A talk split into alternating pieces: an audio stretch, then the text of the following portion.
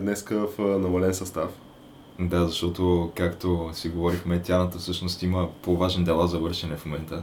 Буквално неща от национално значение. Да, тяната той собственоръчно бори демографския проблем на България, като в момента, в който се стопли времето, почва да обикаля България и да жени всевъзможни хора. Да. Според мен той има някаква основна заслуга за всякакви такива статистики на края на годината, ако примерно 2017-18 има някакво повишение на сватби и разни такива неща заради него. И ако ръждаемостта се увеличава също, пак на тяната трябва да се благодари, защото той е толкова хора ожени. Той ожени сигурно едно 10 двойки тук последните 2 години. Така е, да. И тук като се замислиш... През седмица на сватба. Той буквално по-добре се справят заместник... Ние наливаме вице-премиер по едното от нещата на Валери Симеонов, мисля, че са и демографските въпроси. Така е. Освен пазенето на тишина в летните ни курорти, тъй като сезонът е открит официално, туристическия сезон, а с него естествено, че идва и сезонът на Валери Симеонов.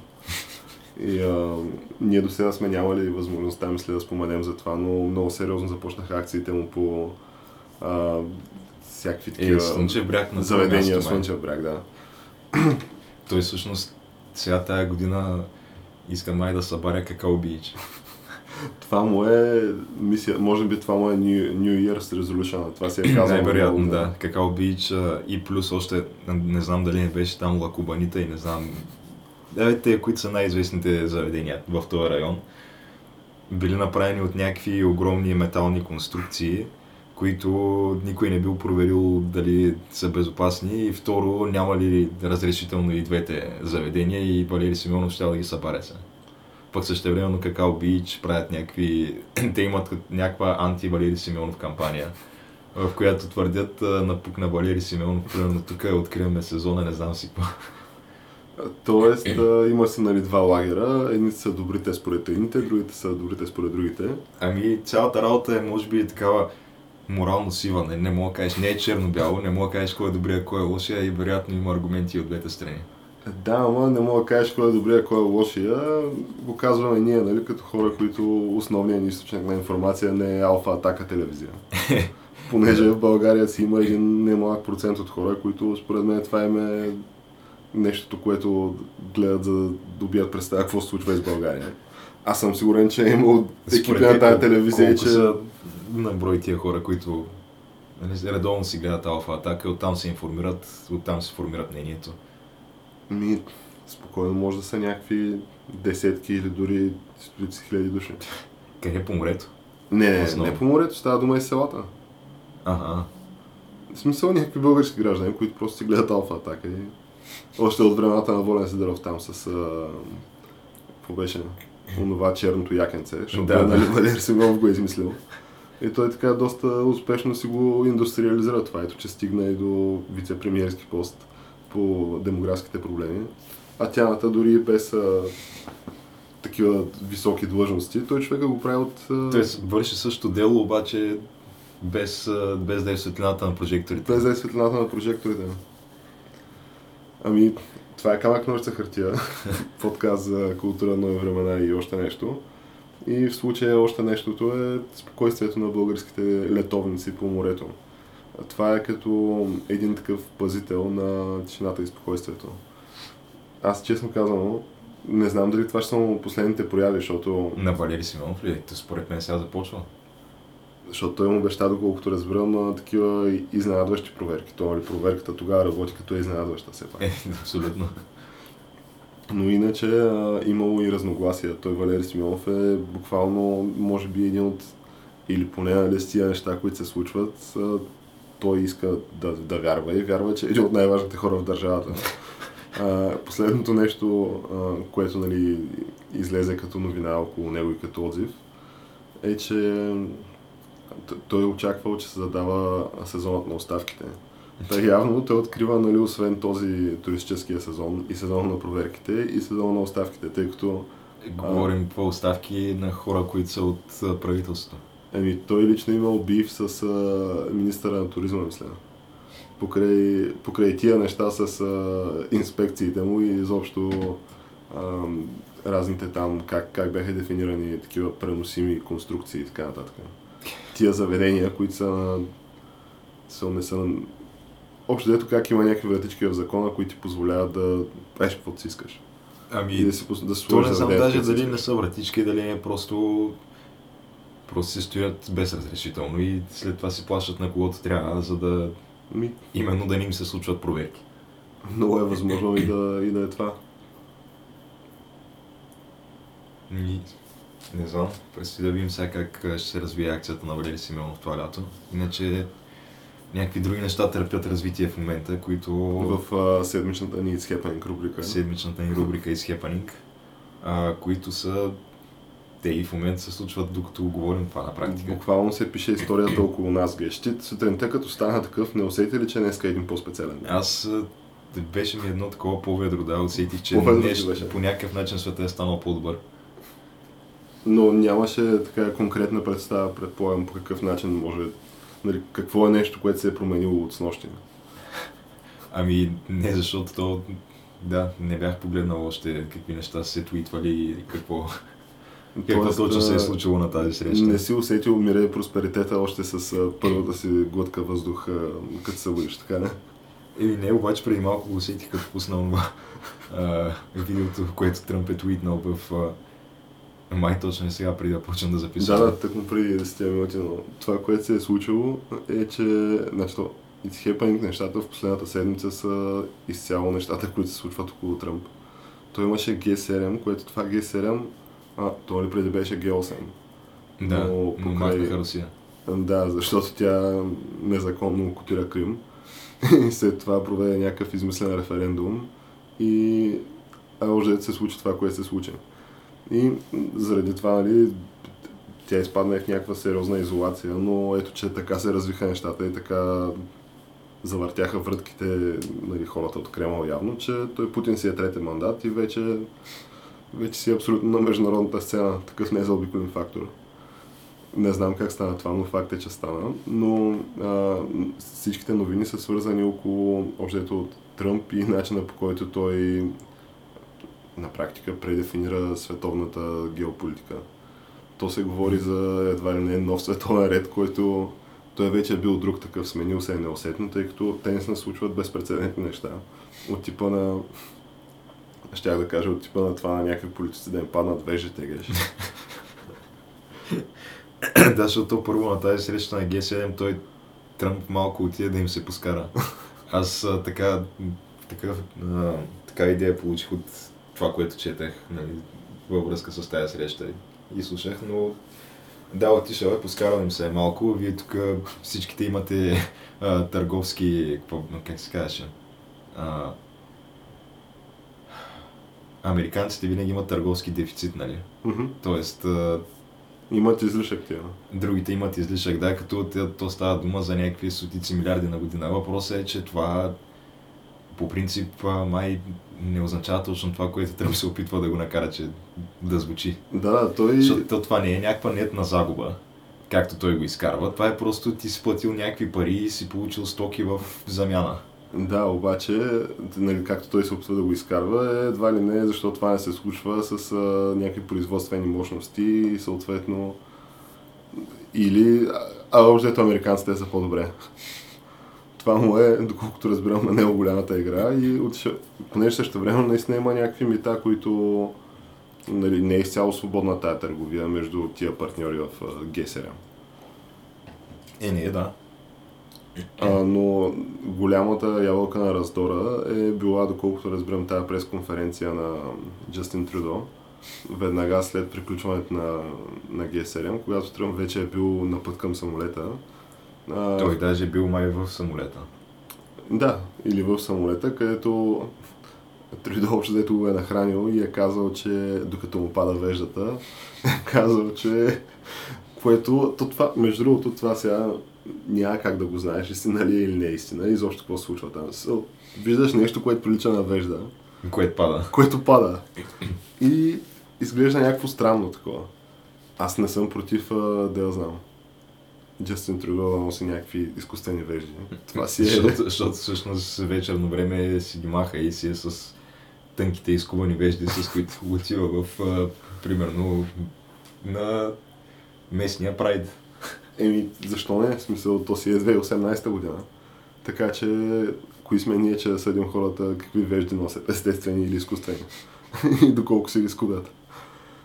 Но идеята е, че едновременно докато се развива това, той такъв строго ръкомаха, нали, и размахва пръст на Тръмп, като му обяснява как, видиш ли, край ще съборим Америка тук, миташе търговски бариери, нали, миташе дигаме и на Тръмп големия му проблем е, че той е светлината на прожекторите и обича тая светлина и на път за той май директно там лети за Сингапур. Да, на път за Сингапур, едва ли не преди този исторически момент, от някъде се появява Justin Trudeau и го разваля такъв, като почва да говори как те ще да правят ответни мерки, които ще бъдат представени на 1 юли. Тоест, разгаря се някаква така като търговска война между САЩ и Канада. А същевременно Тръмп обяснява как той ще да гледа за още неща, които ще бъдат... Всъщност отговора беше на някакъв там... Не знам къв се води, примерно, през даташе, който е бил на самолета на Air Force One. И той казва, нали, че настроението в самолета било, че има специално място в Ада, че сте трудо. И това било директен цитат в общи линии. И как другия директен цитат е как това било забиване на нож в гърба, нали, на тия приятелски отношения. Да, е такива неща. Същевременно, сега няма как да не коментираме снимката, Геш. Просто защото тая снимка има, както и бялото по ръцете на Тръмп след ръкостискането с Макрон. Защото, нали, за коя снимка говориш? За снимката, където всички са около масата, Тръмп е седнал. Ага. Нали си я виждал тази снимка? Виждал съм я, да. И то това е... Какво ти е отношението по тази снимка? Какво мислиш, че се случва на тази снимка? Защото има някакви различни интерпретации. Не знам, от типа не знаех, че изобщо се обсъжда. Как бе, то това е някакъв абсолютно такъв уникален кадър със сигурност. И то даже има в интернет супер много такива балончета на тази снимка, кой какво казва. Не, това ме е подминало.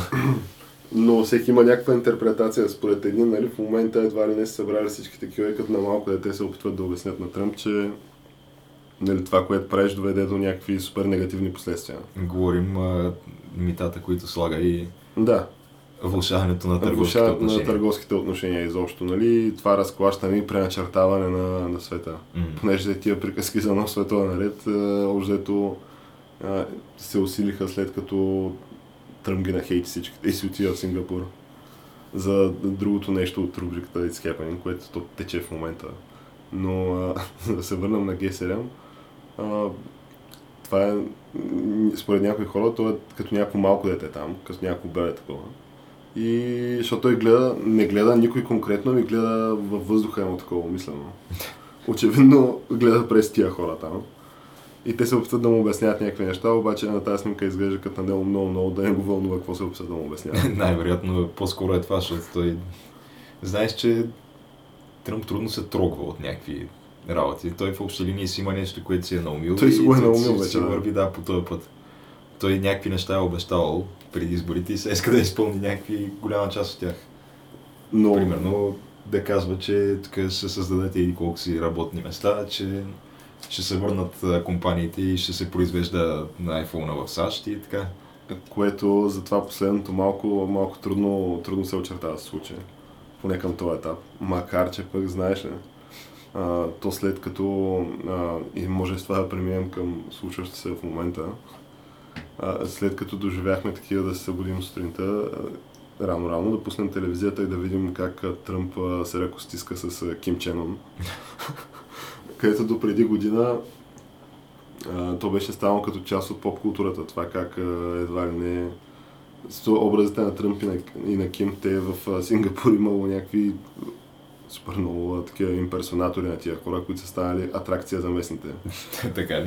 Да, но те тия двама персонажи са наистина такива, как да кажа, изобщо златни възможности да за имперсонация, тъй като и двамата са супер колоритни. Двамата много лесно могат да бъдат имитирани, да, защото те имат супер отличаващи се черти.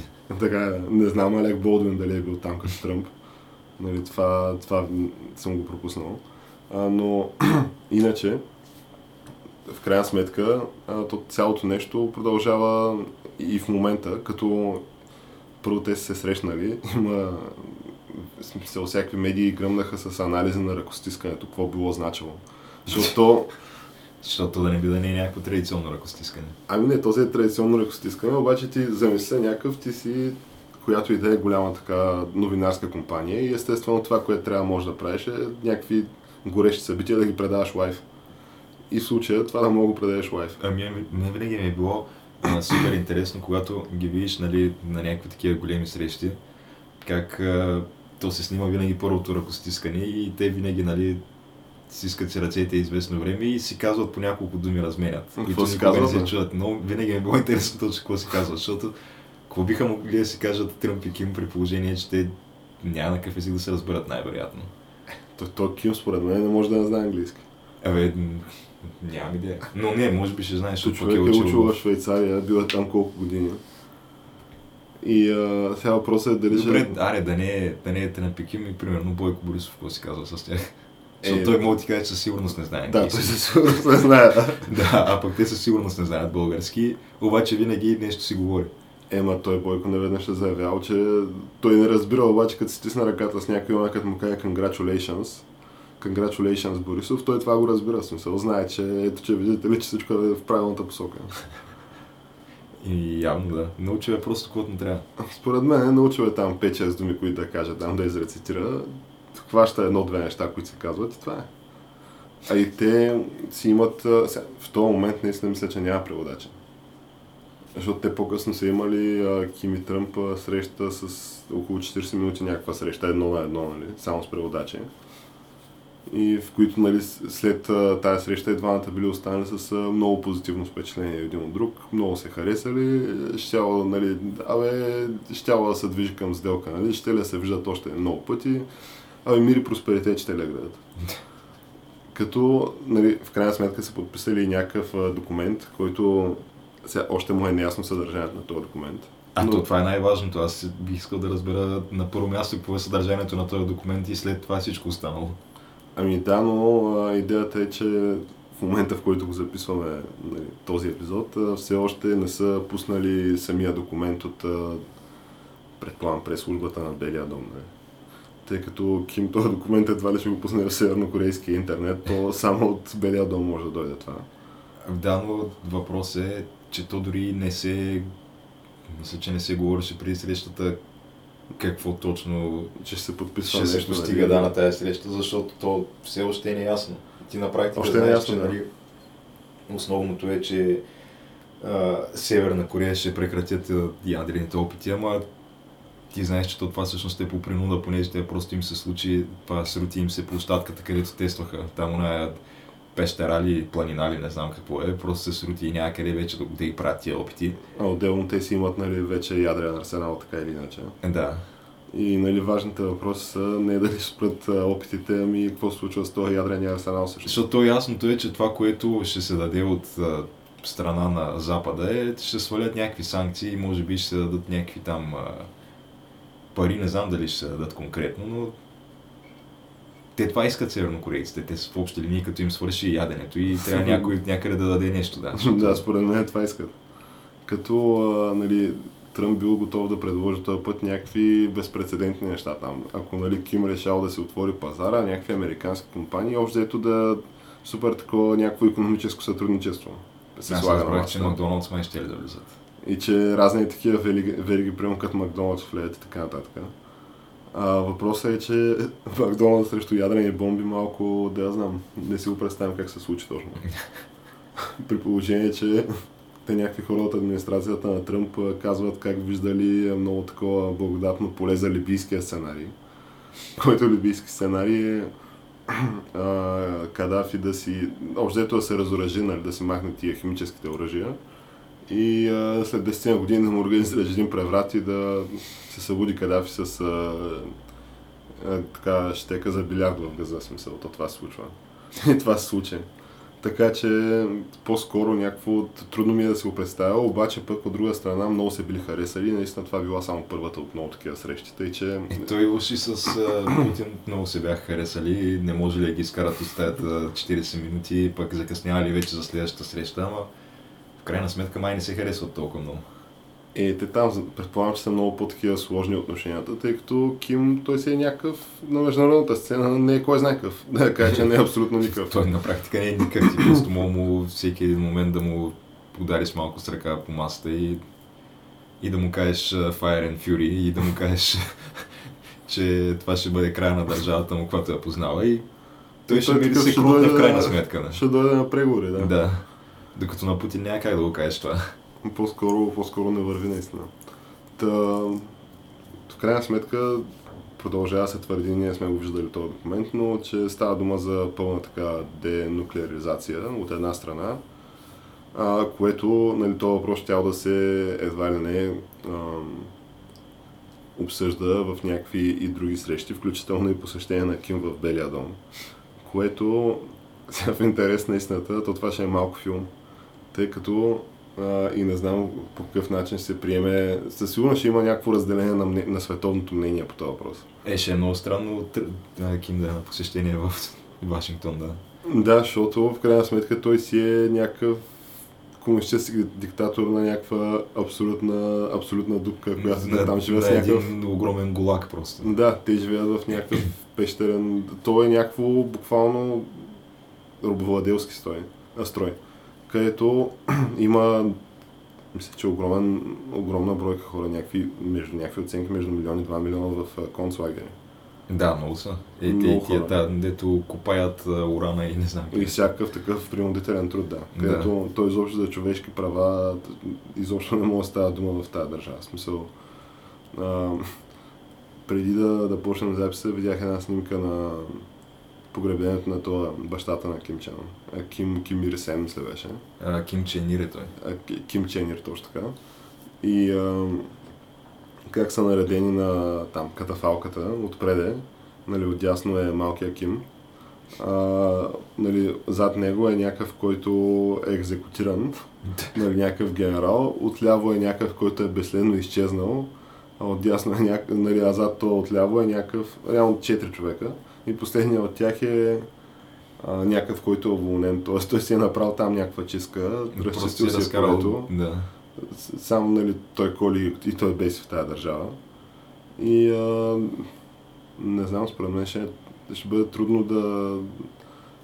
Наистина, защото всяка вид на преход там, според мен, включва и изобщо осъждане на този режим и не си представям как да се заобиколи това.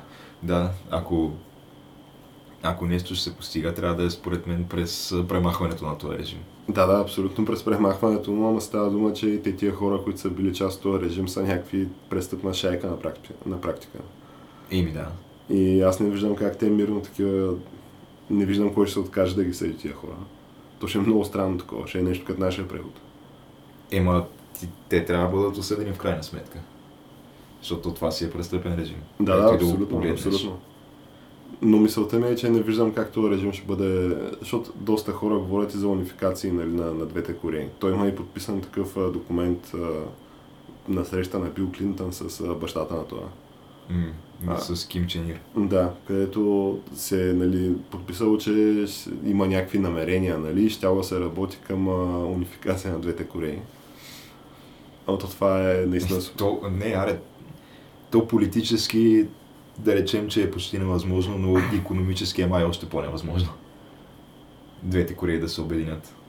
Със сигурност това ще е някакво такова подвиг от народа на Южна Корея, защото той ще трябва на гърба си някакви много години наред на практика ще трябва да ги издържат. Да, със сигурност. Макар, че доколкото разбирам, пък чисто културно, нали, няма някаква кой знае каква разлика между хората от юга и хората от севера и хората от юга. Те си един народ сега. Етнически са един народ, да. Така, просто едните са леко вече по-промитички. Аз не знам и дали могат да бъдат асимилирани вече към някакво нормално общество. Със сигурност може, защото има някакви дефектори, нали, от Северна Корея, някакви, които са избягали и те си минават някакви курсове в Южна Корея и вече си такива курсове на тема живота изобщо на света и в Южна Корея. И за няколко месеца се асимилират в обществото. Да, ти на практика говорят и един език, така че... Да. Макар че ти наистина попадаш, като представи си да излезеш от някакво поле в Северна Корея и да отидеш в юга и попадаш в някакъв sci-fi филм. Да отидеш в село, примерно. То е малко като, примерно, от Македония в България да дойдеш. Където идваш, примерно, на едно място и разбираш, че целият ти живот преди това е бил лъжа. И всичко, което знаеш за историята на света и на държавата си също. Някакъв културен шок такова. Да. Но ти имаме предвид, че то... Ако Северна Корея падне, то ще остане само Македония, нали, като място, в което се живее в някакъв измислен свят. Защото те дори от Венецуела, според мен, огромна част от хората не вярват на Мадуро, нали, те ставят някакви неща. Със сигурност не. Докато в Македония, той там със сигурност има хора, които така не им се вярва тази работа. А ти има и предвид, че то онова на Мадуро за птичката, която прилетява 3 пъти и му изчурликала, което сме го споменали в предаването, както и онова за Бог Македон по Македонската национална телевизия, те няма голяма разлика. Да. Съпоставими са, обаче, да, честно казано, мисля си, че повече хора в Македония по-скоро вярват в Бог Македон, отколкото в Венецуела вярват за птичката на Мадуро. Не мога да твърдим това. Просто не ми се вярва. Не, аз имам Бог, искам да кажа, нали, Бог Македон, образно казано, но говорим за цялата македонска идентичност, защото тя е толкова измислена, колкото Бог Македон. Но много хора я вярват там. Това по-скоро звучи реалистично, да. Много е възможно. И със сигурност повече хора, отколкото вярват за птичката на Мадуро. Ами, добре, като стана дума за такива научно-фантастични мотиви, предлагам направо да затворим седмичната ни It's Happening рубрика и да преминем към основната тема.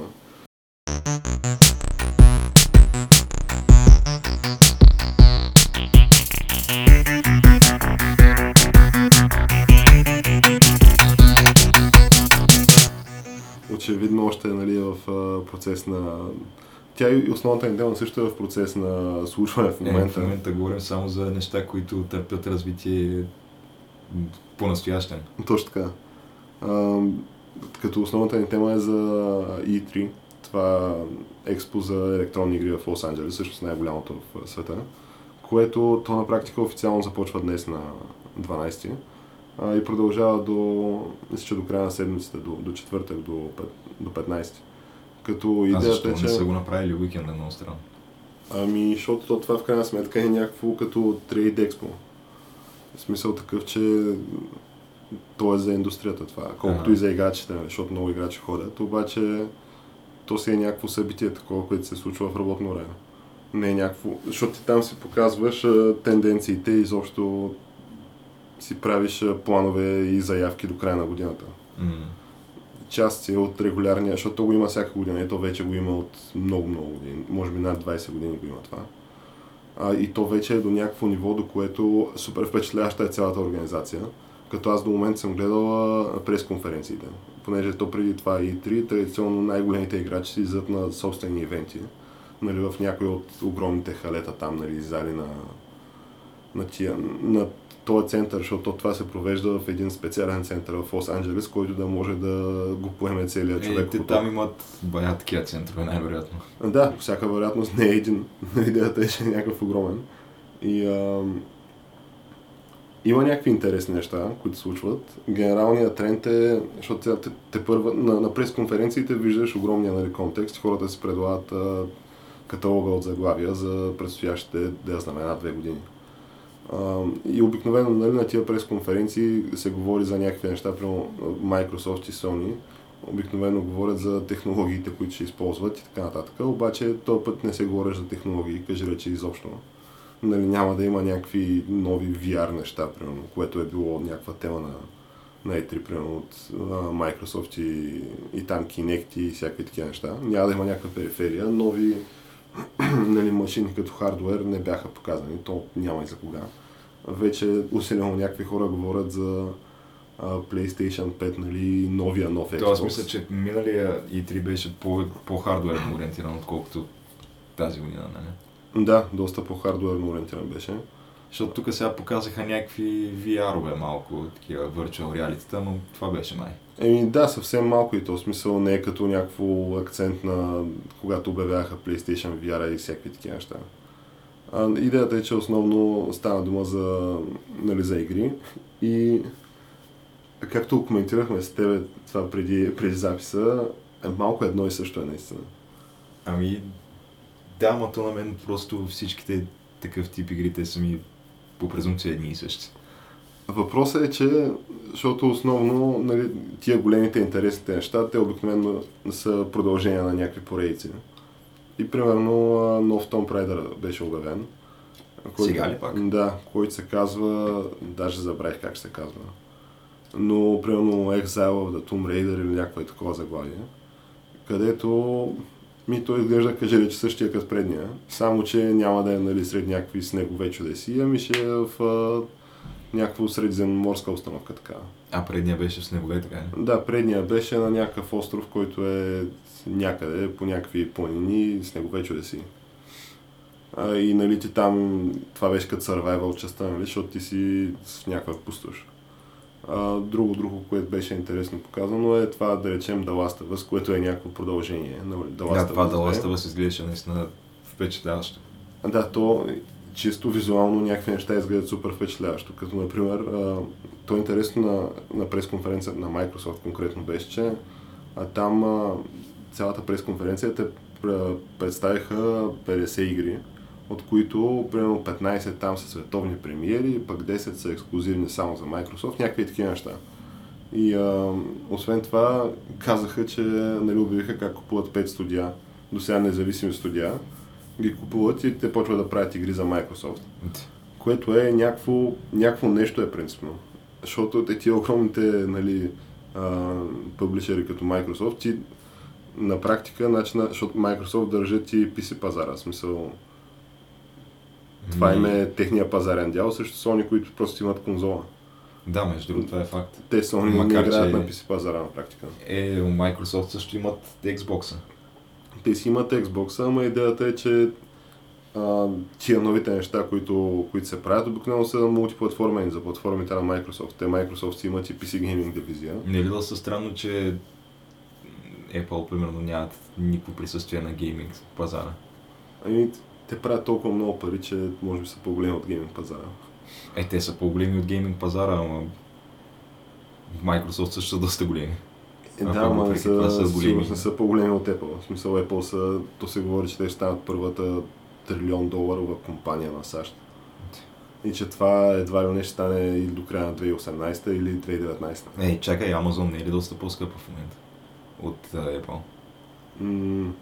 Защото Безос мисля, че си е най-богатия човек. Това е най-богатия наистина. Интересно, това е интересно. Не съм сигурен, но за такива неща бях чел за Apple със сигурност. Интересно защо не са на пазара, то може би самия им софтуер, който е операционната система, тя Microsoft положиха някакви баял усилия през годините това стане. Докато на Apple операционната система, тя си е някаква съвсем отделна платформа. Те много от игрите, които, нали, се правят, нямат версии за Mac просто. В смисъл, ти изобщо не можеш на този пазар, защото, нали, не ти се позволи. Пък и той хардуер има някакъв... става дума, ще си изкарат някакъв нов хардуер, ще изкарат някаква конзола, примерно. Едва ли има толкова сложно да я направят? Да, със сигурност, макар че тепърва да пробиваш на този пазар е доста... трудно е, да.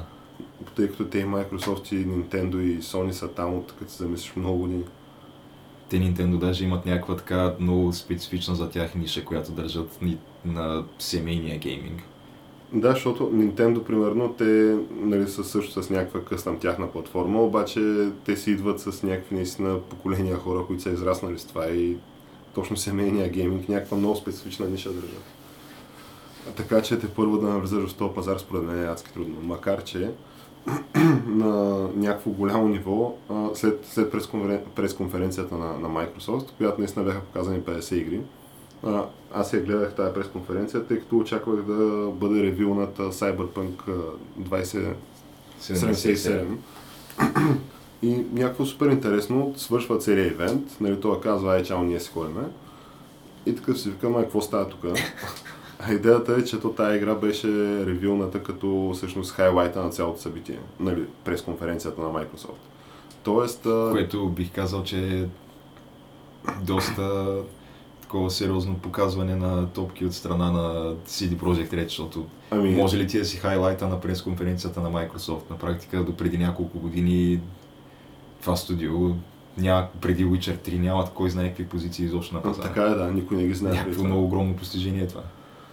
В смисъл, абсолютно, за ако им видиш историята за примерно последните 7-8 години, то е някакво супер сериозно развитие преди факта, че те са ще ли да фалират на примерно 3-4 пъти през цялата си история.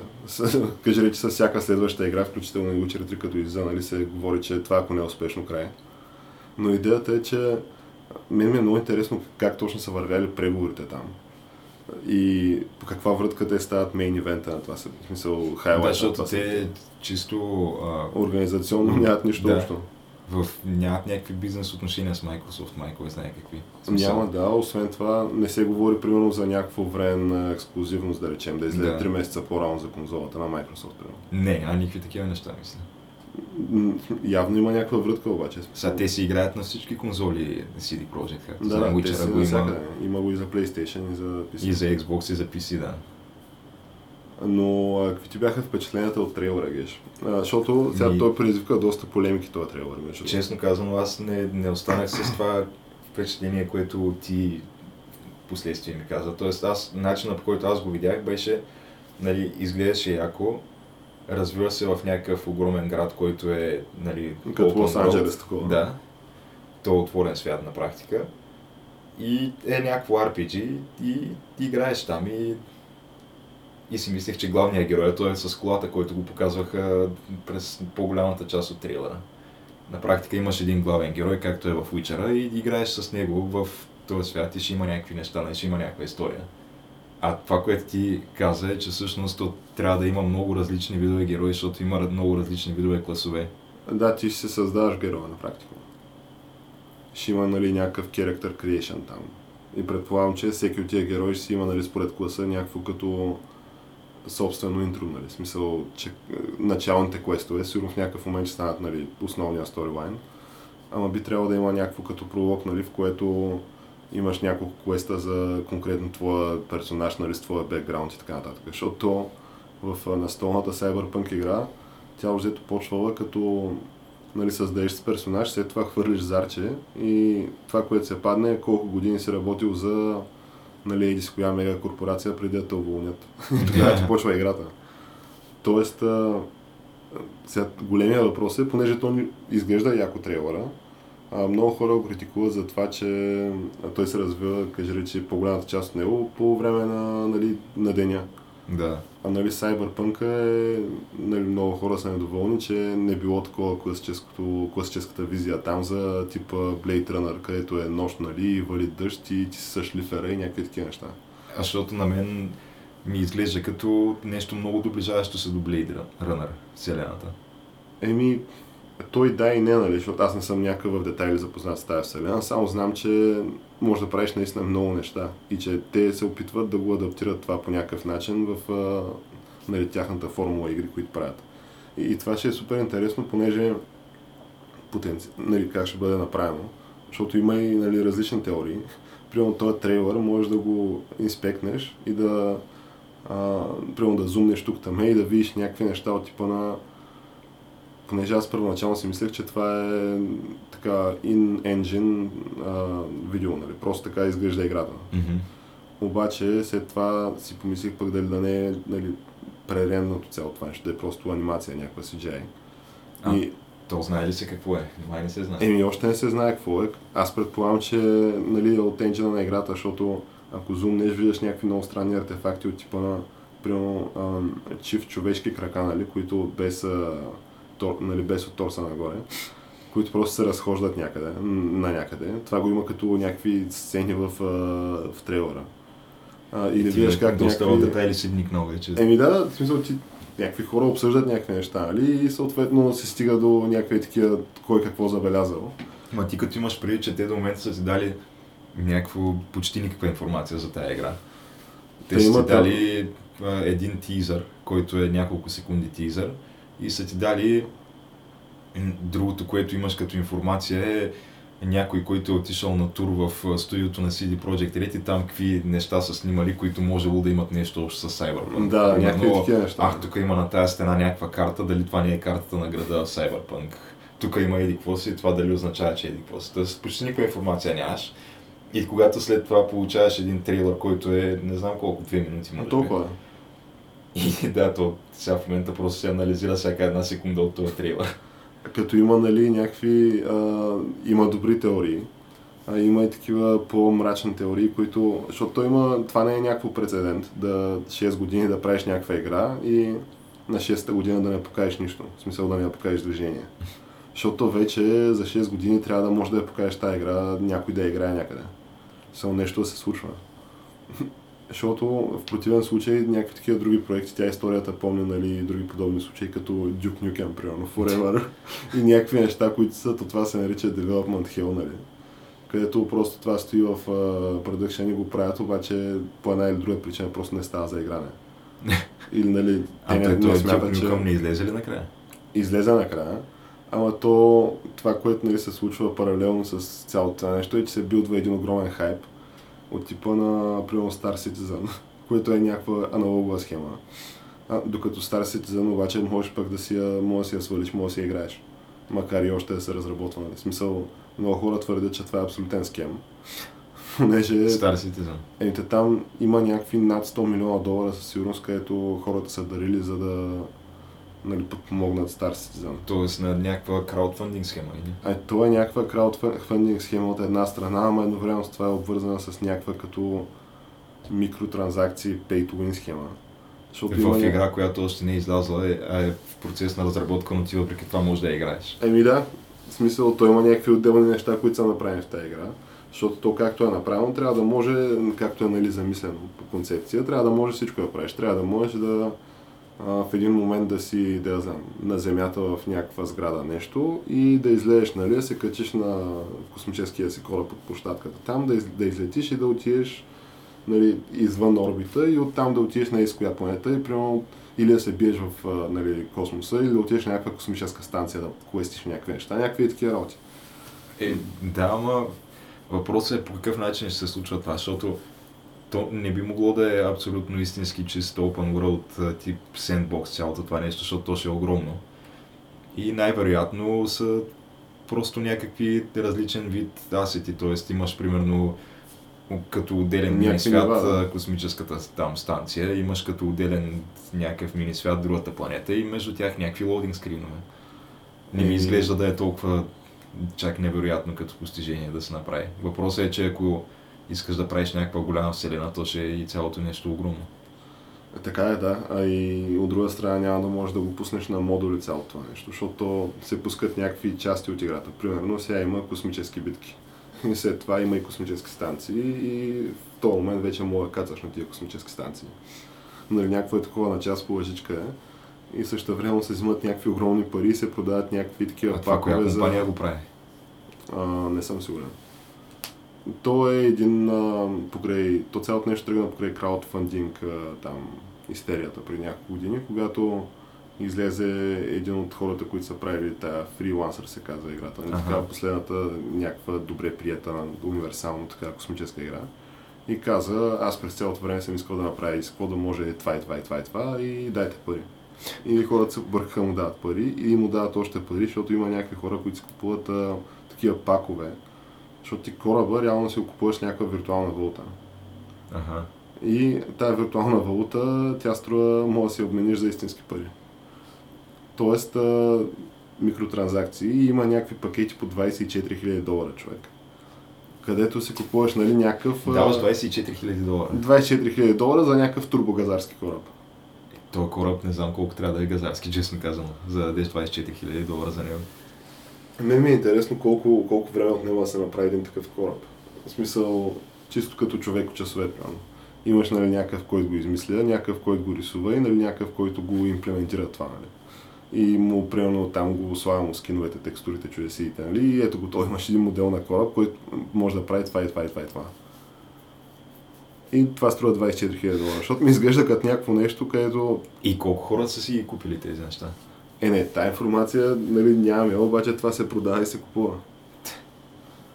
Защото винаги ми е било много странно, примерно нещата, които съм слушал за EVE Online, аз голяма част от тия неща дори не мога да ги възприема чисто концептуално как са възможни, защото не съм виждал такъв тип игра.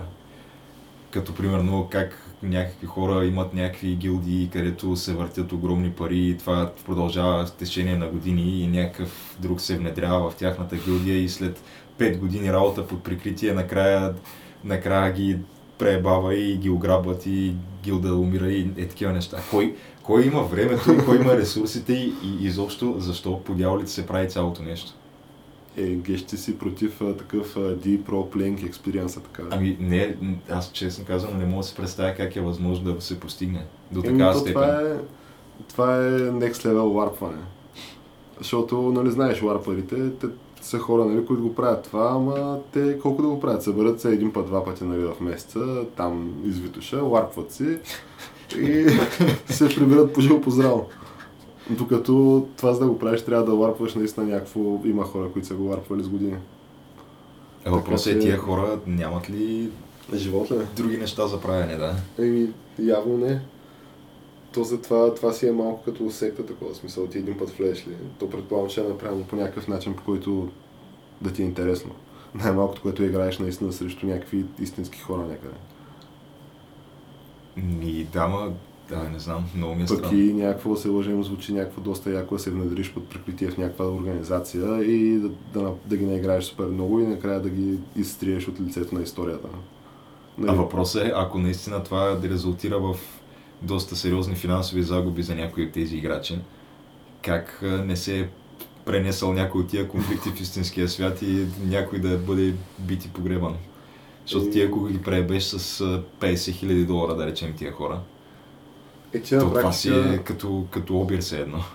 Ама аз не знам как точно става това пребаване за $50,000, защото ти в крайна сметка някакви виртуални валути фалират и някаква виртуална икономика, нали? Се пренарежда. Ако примерно мога да си го представим, защото аз мога да си го обясня единствено под контекста на World of Warcraft, да речем, където също имаш някаква икономика, която по някакъв начин може да бъде обвързана с истински пари.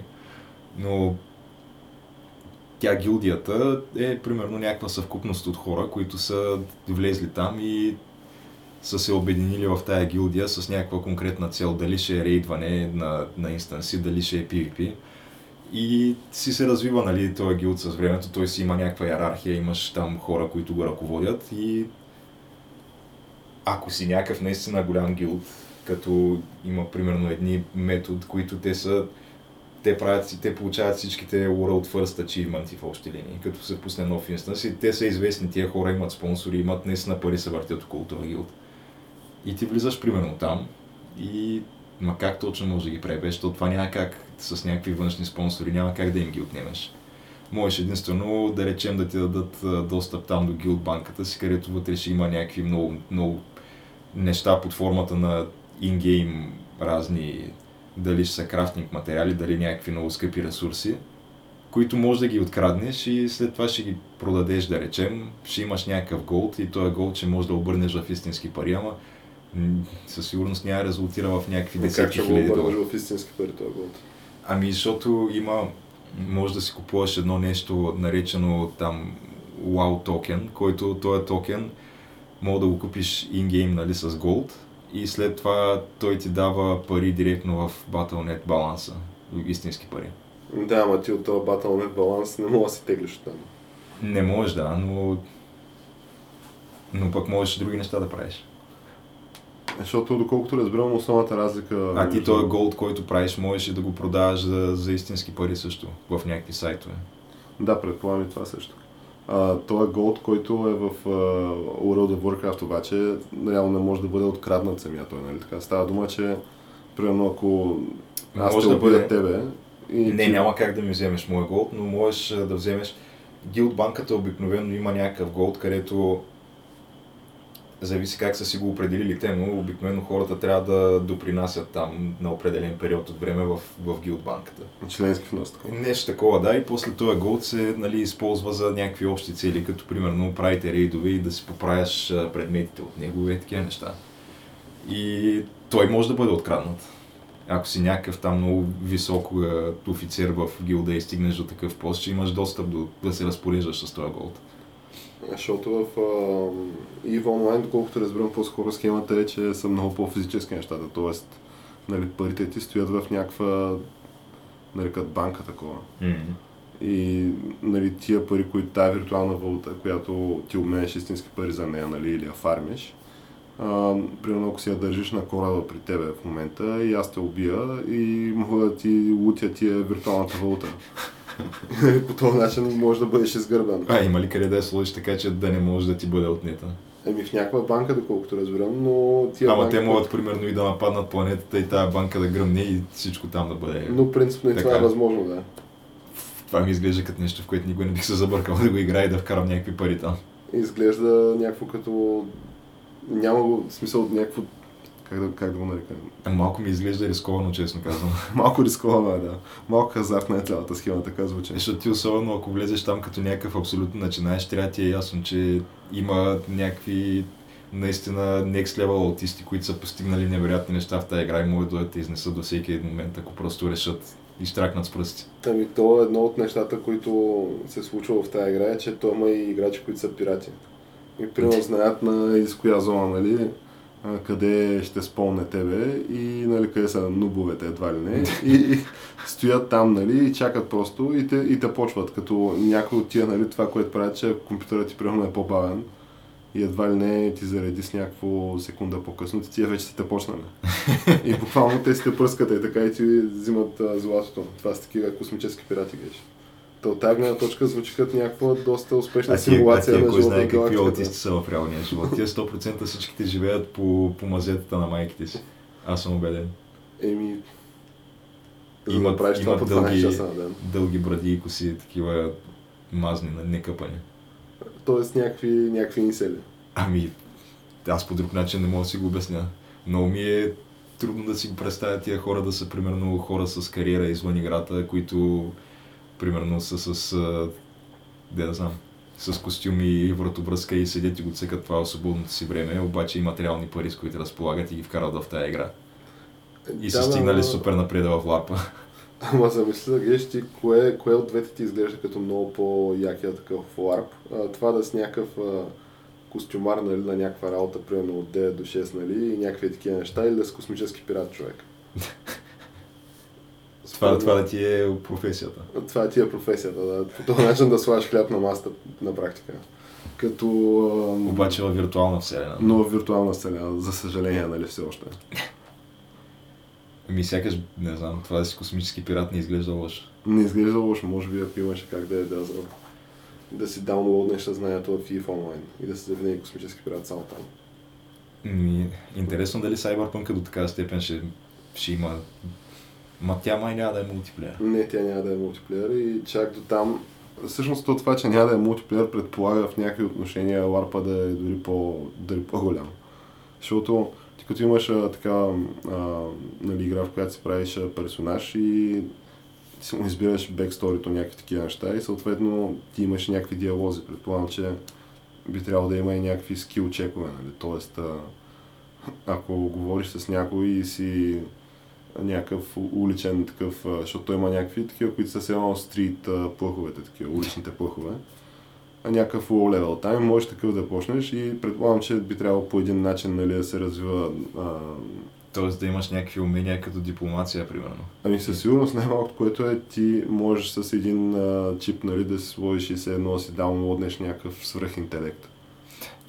И понеже по този начин, доколкото разбирам, тия чипове са като основните, около тях се върти играта, нали, по отношение на развитието на персонажа. Но определено това беше гвоздия на цялата програма до момента, като днес би трябвало да правят такава презентация, в която вече би трябвало да покажат и някакъв геймплей, тъй като Наистина не звучи добре това 6 години нещо да се разработва някъде и да не се го вижда от движение. Макар че... нали, този пък, който е автора на цялата схема, твърди, че го е виждал и че било Fire. Той твърди, че го е виждал и било Fire, ама той има интерес от това да казва, че го е виждал и че е Fire. Да, факт. В смисъл, той предполагам, че сделката там е по-различна от сделката с Сапковски, където просто са му далени $5000 и той, и нали, повече пари никакви няма да види. Той затова и малко се отрече от тях. И затова той си и хейти за щяло и не щяло, така че... Вика, това няма нищо общо с Witcher. Няма нищо общо с книгите. Книгите са много по-добри. Много мразя разни такива дечурлига по 19-20, като ми идват на литературните четения и ми задават някакви въпроси. Защото очевидно не съм чели книгите. Са играли само играта. Да. Ами неговата не е лесна греш. Ами не. За сметка на това, какво друго се представи до момента на E3, имаш новия Assassin's Creed. Новия Assassin's Creed, новия Battlefield. Новия Battlefield също така. Да, в който... в смисъл, той новия Battlefield пак малко така самотерен изглежда. Има някакви... Аз до момента това, което видях, то само това се разбира, нали, от трейлера е, че един от героите, нали, в Battlefield ще бъде жена. Нали, това е Втората световна.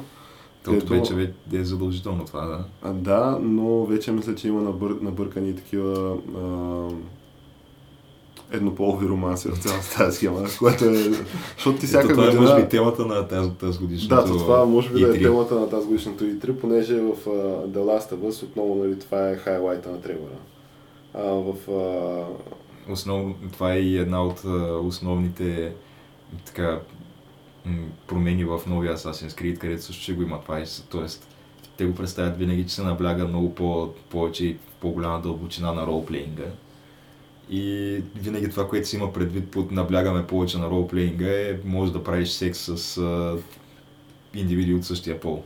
Най-вероятно това означава, да. Ако досегашният ни опит е някакво измерител, според мен по-скоро натам отива цялата тази работа, като то огромният проблем на това е пък, че всъщност любопитното по-скоро в цялата ситуация е, че бащите на цялото това нещо, да има изобщо романси в игрите, хората от BioWare, които са пред закриване, те пък обявиха, че в предстоящата им игра Anthem, която, нали, тя имаше така... Тя според мен изглежда като нещо, което може и никога да не бъде изкарано на практика. То ще бъде изкарано, обаче според мен ще бъде някакво... Не знам, аз много не съм оптимист, аз мисля, че там ще бъде нещо от сорта на от 6 месеца до година ще бъде платена и след това ще бъде free-to-play с микротранзакции. Като те обявиха, че, нали, няма да има такива романси в новата им игра, което така шокира аудиторията им, тъй като ти ако очакваш някъде да изкоча, нали, този заек, той винаги изкача от BioWare, но този път просто се върви към такава кооперативна моба, PvE моба, в която имаш някакви такива... Дори и тия механиките на шутинг механиките са някакви много странни, защото имаш ти някакъв такъв instant win бутон, имаш, при който... Да, и от мен това най-много ме издразни от геймплея, който съм виждал на тая игра. Просто идват срещу тебе 100 врага отпреде и ти натискаш един бутон, де-факто. Ти го виждаш това, което се случва на екрана, че няма как да се правиш повече от един бутон. Да, един бутон. Те натискаш го този бутон и това, което се случва, просто на всяко от тях се появява по едно квадратче и ти от гърба си изстрелваш 100 на брой ракети и цялото нещо бива разчистено. Да. И аз като видя такива неща, странното е, че аз не мога да разбера как си го представят самите девелопери на тази игра. Направили са го това и си помислили, това колко яко изглежда, това хората ще го видят и ще се надъхат, докато аз го виждам и си казвам, това е абсолютен аутизъм. На практика ти натискаш един бутон и след това гледаш 10 секунди филм. Играта се играе сама. И това го наричаш игра, да. Ние не мога да възприема и всичко ми изглежда по този начин на това E3. Наистина ми е трудно. Доста сериозно го има намесено това. Изобщо с това принизяване на този медиум до това да се играят сами, нали, да не мога да филмнеш. Мен това, което винаги ме дразни, ми обръща стомаха, като го видя, е когато имаш, нали, някаква кът сцена, където дали ще е бойна сцена, дали ще е, не знам, нещо друго. И по едно време просто се появява, примерно, един квадрат. И ти трябва да помпиш квадрата, да, и натискаш квадрата и след това 4-5 секунди след това се появява пък един триъгълник. И трябва да натиснеш триъгълника и през това време героят ти, който примерно язди в някаква карета, се хвърля върху вагона на влака и оттам примерно скача на кораба и се случват някакви неща и убиваш 10 души.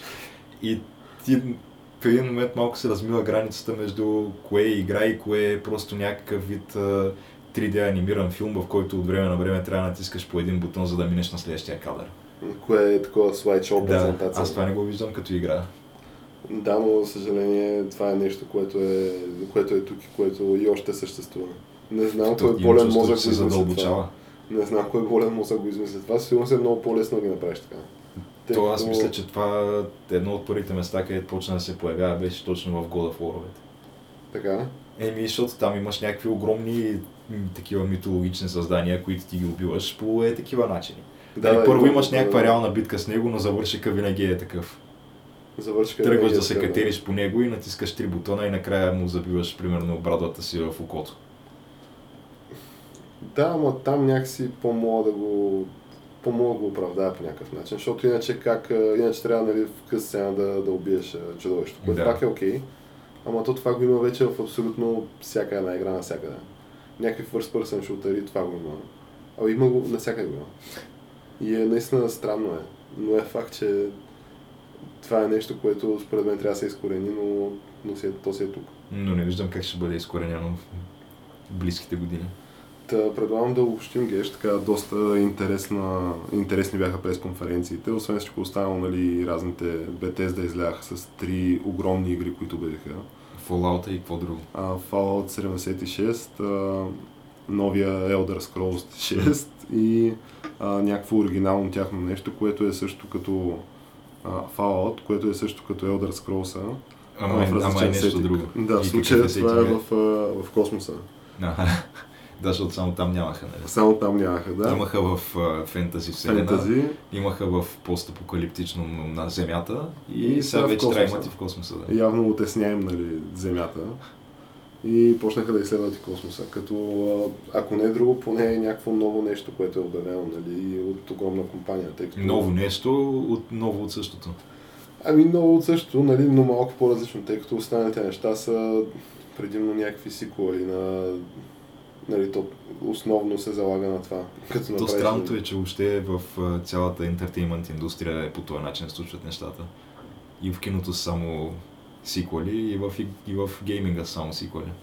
Еми със сигурност е най-сигурното и най-лесно нещо за правене, защото ти имаш... Хората вече знаят какво да очакват, нали? Аз харесах Ейси, какво значи му харесам и следващо. То и... Даже, нали, имаше пак точно преди време един Assassin's Creed, който беше с пиратска тематика, който се развиваше там по някакви кораби и такива неща. И това май продало доста копия тогава и тези Ubisoft видяли просто, че пиратската тематика продава и сега правят отделна игра за пирати само. Много е възможно. Със сигурност тия решения се взимат някакво супер калкулирано. Не е някакво да седнат някакви 5 креативни човека, да седнат да мислят и да... 5 сой боя. Да. По-скоро идва костюмаря такъв с данните от да знам, интернет информацията и изобщо енгейджмента на потребителите в социалните медии, кой какво пише в Reddit и колко копия е продадено на предната така игра. И казва... Това сега, ако почнем да го правим... И казва, искаме игра с пирати, измислете я. Да, и искаме това да е готово до едис кога, нали, защото тогава ще се бориме с някакви други, примерно тая игра. Готово.